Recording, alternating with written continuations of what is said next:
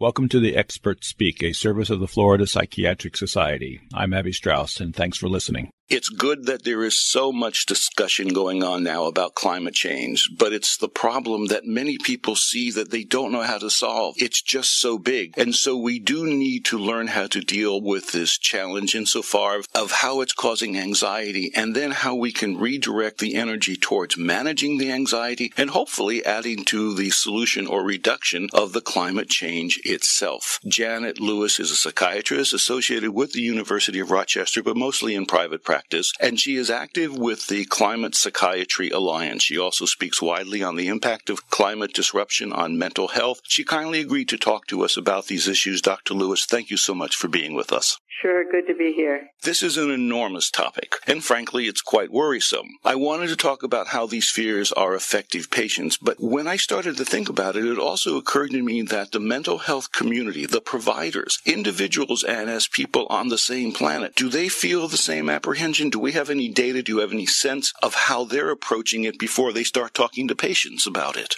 We don't have data. This is important, as you're saying. It's important that mental health professionals work at coming to terms with this, not only for themselves, but also to be available for their patients. We have some anecdotes now that are describing some patients feeling frustrated with therapists who they don't think are getting it. And so it is important for us to come to terms with this ourselves. It's interesting because when I first started to prepare for this interview, what material is critically important, I began to ask some of my colleagues, and I didn't get the enthusiasm that, frankly, I was hoping I would get from them. So I'm hoping that you and the organizations are helping the therapists so that when the therapists need to help the patients, the therapists have a passion for it rather than being something just mechanical to talk about. And it, it just really bothered me. Right. We're all human beings, and I think we're all in various stages of emerging from disavowal, what psychoanalysts call disavowal, knowing and not knowing something at the same time. We're all kind of in various stages of emerging from that in relation to climate change.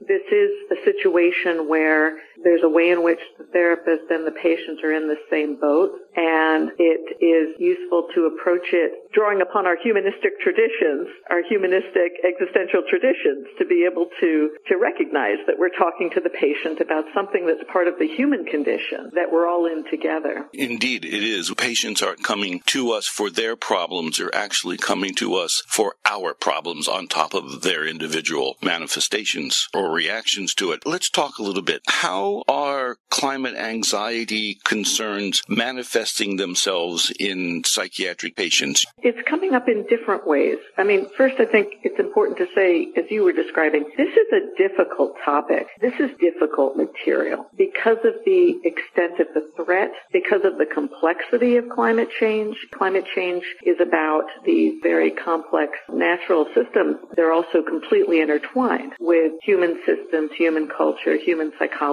so it's very complex. And there's also an urgency involved with climate change. And for many people, that is meaning a sense of moral imperative around climate change.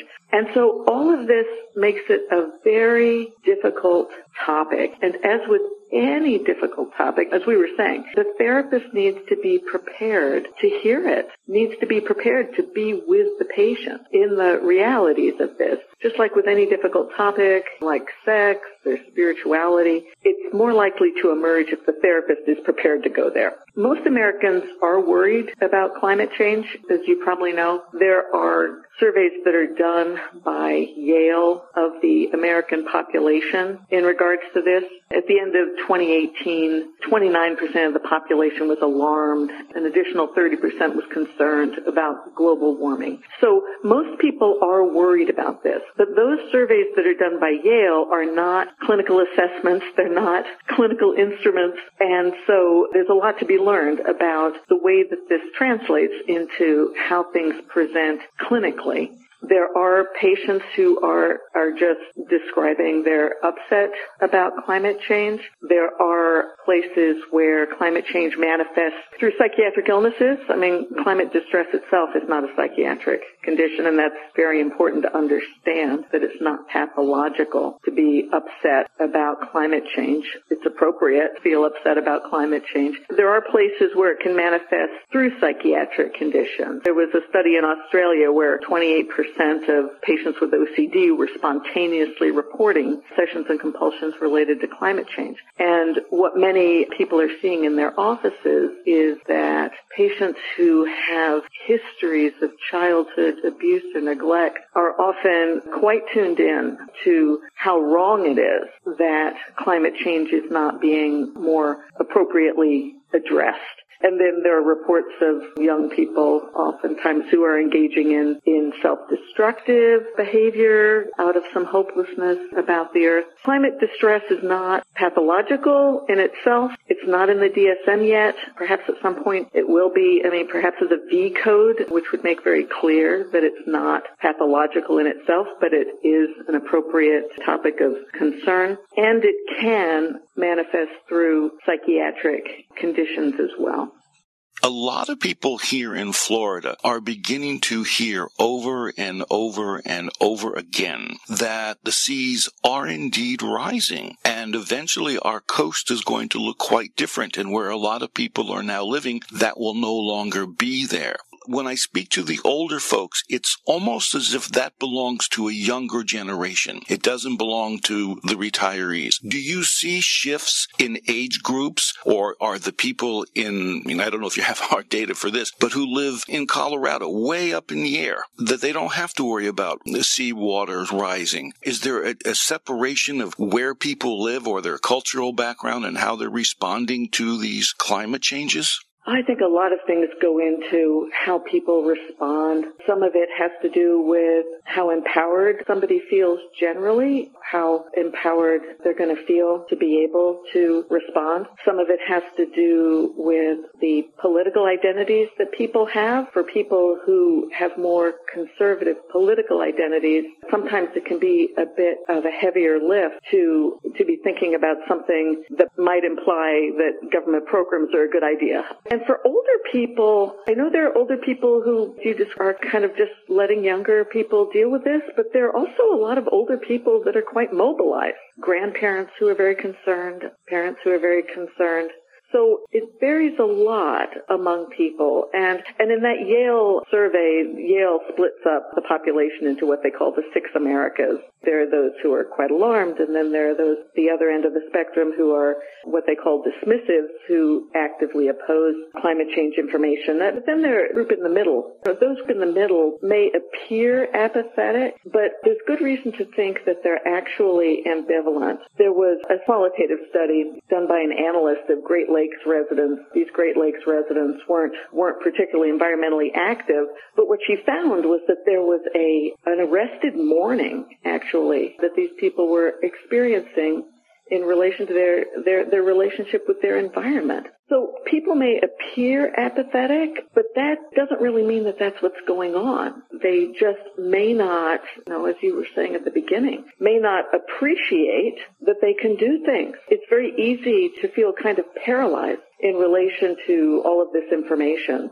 and to feel either defensively hopeful or defensively hopeless. And, and let me explain that. Dr. Elizabeth Haase and Dr. Alexander Trope and myself have a paper that's going to be published that's all about dialectics in relation to climate change, the kinds of polarities that come up. And one of them is hope and hopelessness.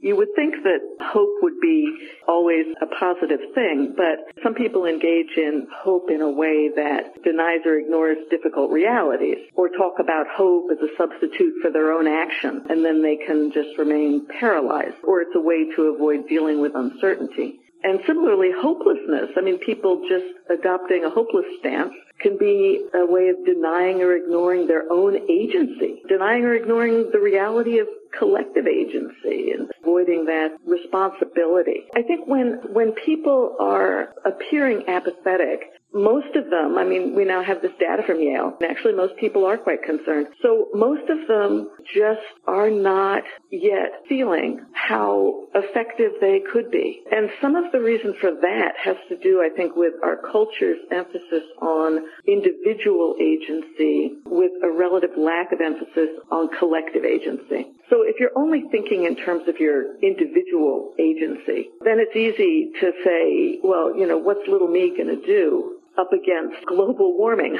But the reality is that we also have collective agency. There's also tremendous power and creativity in joining with other people. That's something that is really important for us to be getting more of an understanding of and appreciation of. This lopsided emphasis on individual agency even seeps into mental health professionals' understandings of things. Think about the serenity prayer, for example. We kind of think of as this hallmark of sanity. The serenity prayer is essentially encouraging people to think about, well, what can I do? And what can be done is not only about what individuals can do, but it's about what can be done when people get together. It's so important to, to move into that kind of engagement in order to overcome the sense of paralysis.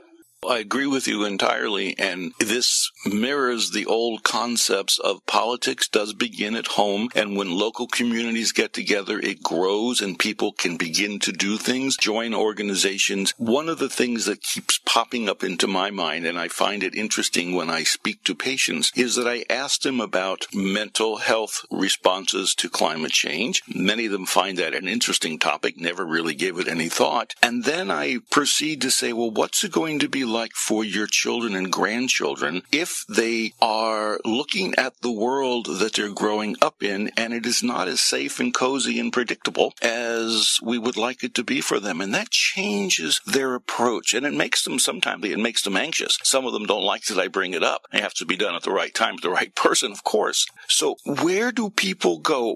What do teachers do? What do clergy do? What do parents do to help deal with these concerns with themselves and with their children? Are there resources that they can go to?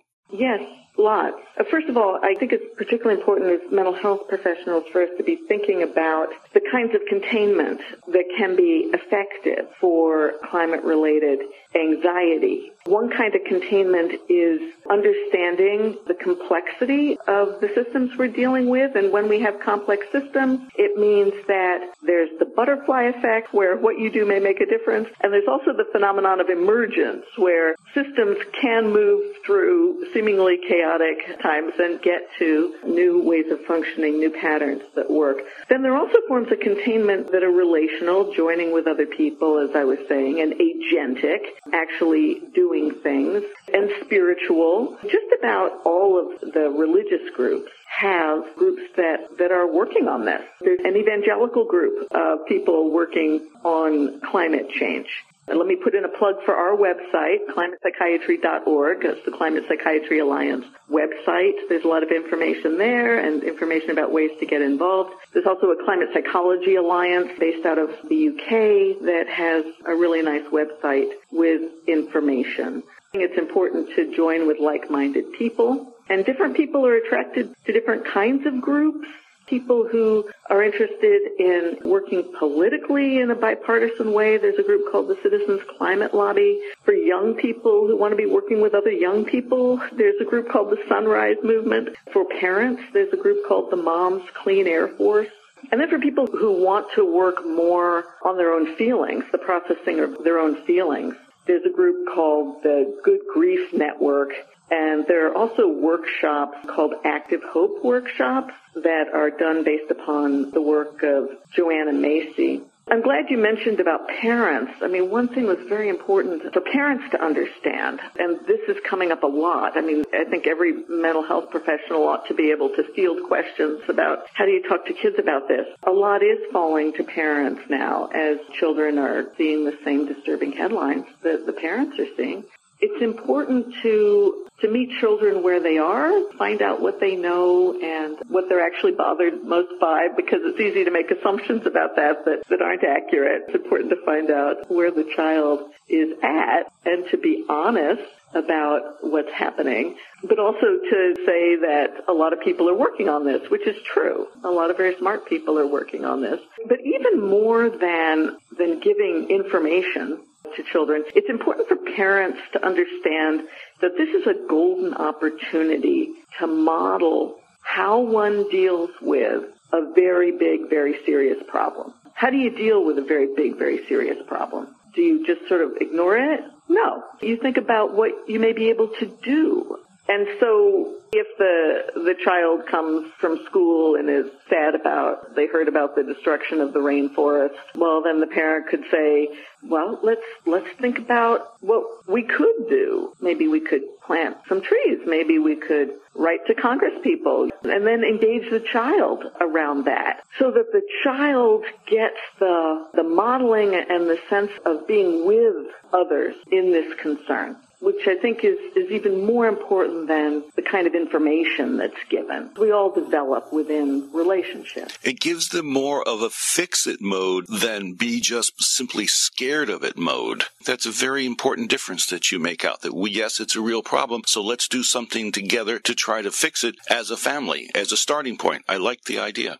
Right, moving into engagement. So the parent provides honest response, but also this modeling about how we move into engagement when we're dealing with a big problem. Even if we can't see how we're going to fix the whole thing. And that's very important here because this is a complex problem. It involves complex systems. The way that problems are approached in complex systems, what are being called wicked problems, is that they require multidisciplinary, transdisciplinary work. They have to be attacked from multiple angles. Of course, nobody can see everything about how to fix it. But still, everybody has a role to play mental health professionals were often reframing things, and there are some really useful reframes in dealing with climate anxiety. One is that because we're dealing with a complex system like this, part of what that means is that no matter what your skills, interests,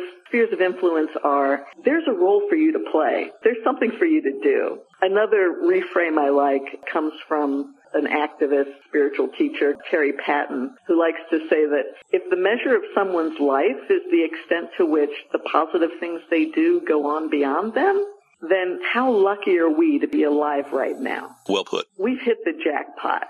One of the things that I find challenging is that I'll talk to people about it, especially kids, and they don't feel it. They read it. They know that it's in South America where the, the rainforests are, are dying or Antarctica, but they still get up. They have gasoline. Their air conditioners still work. They have food. It's like it belongs to somebody else. And I think part of our problem is to gently and politically and accurately make them feel that no, this is part of the world in which you and we all live without turning them into a panic. It's a delicate balance. It's a delicate balance for us. Yes, it is. This is part of the reason for mental health professionals to do their own grappling with this so that we can be with people in a way that's not just cognitive. Part of the challenge with climate change is that because of its complexity, it requires a lot of reflection. It's an urgent problem, but it also requires a lot of reflection. That means going deep a little bit into one's own values, one's own principles, coming to terms with what we're going to have to give up, as well as coming to terms with the things we care most about that we're going to preserve. And I agree with you that I think it's important to keep working at helping people feel it deeply. But the way to do that that will not just scare people is to do it in a way that is relational to do it from the humanistic stance of, hey, here we are, we're all in this together. And indeed we are. Yeah, yeah. That again calls upon our more humanistic roots in psychotherapy to recognize this as a human dilemma. You bring so many necessary, fruitful, poignant, insightful issues and the walk away messages that we can really do a lot to help ourselves. And psychiatry and dealing with the psychological aspects of climate change are an essential part of this entire process. Janet Lewis is a psychiatrist and she has for a long time worked on the issues of the mental health aspects, the sequelae, the ramifications of climate change. Dr. Lewis, very interesting. Thank you so much for being with us. Oh, thank you. I enjoyed it.